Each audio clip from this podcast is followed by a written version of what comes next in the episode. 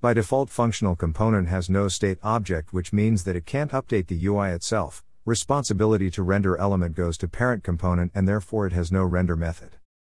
Suppose you have a button component. Each time the user clicking on it, you need to show a count say 1, 2, 3, etc. This is a stateful component's job. How this possible with functional component, stateless? The answer is hooks. Hooks is a feature in React.js and here we have to use the use state hooks for adding a state to component which has no state. Use state. For using the hook we have to import and use the hook in our component class.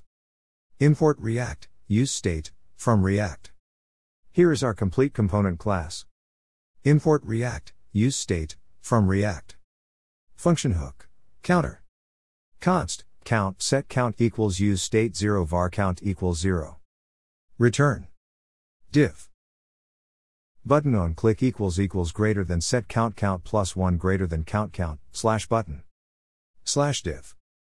Export default hook. Counter. In const, variable, function equals use state 0. The first argument to this functional list state variable, the second is a function to set the state, which is an alternative to the set state method in a stateful component.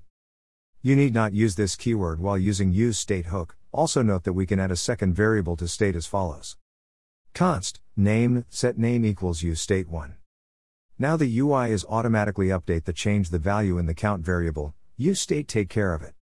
We used arrow function to handle the event, inside the function we also use the set count. Here is the app.js code for the complete picture of the hook counter component. Import logo from dot slash logo.svg. Import dot slash app.css. Import hook counter from dot slash component slash hook. Counter. Function app. Return, div class name equals app greater than. Counter slash hook. Counter. Slash div. Semicolon. Export default app. I have sample project on my repo have a look at it and earn the hook skill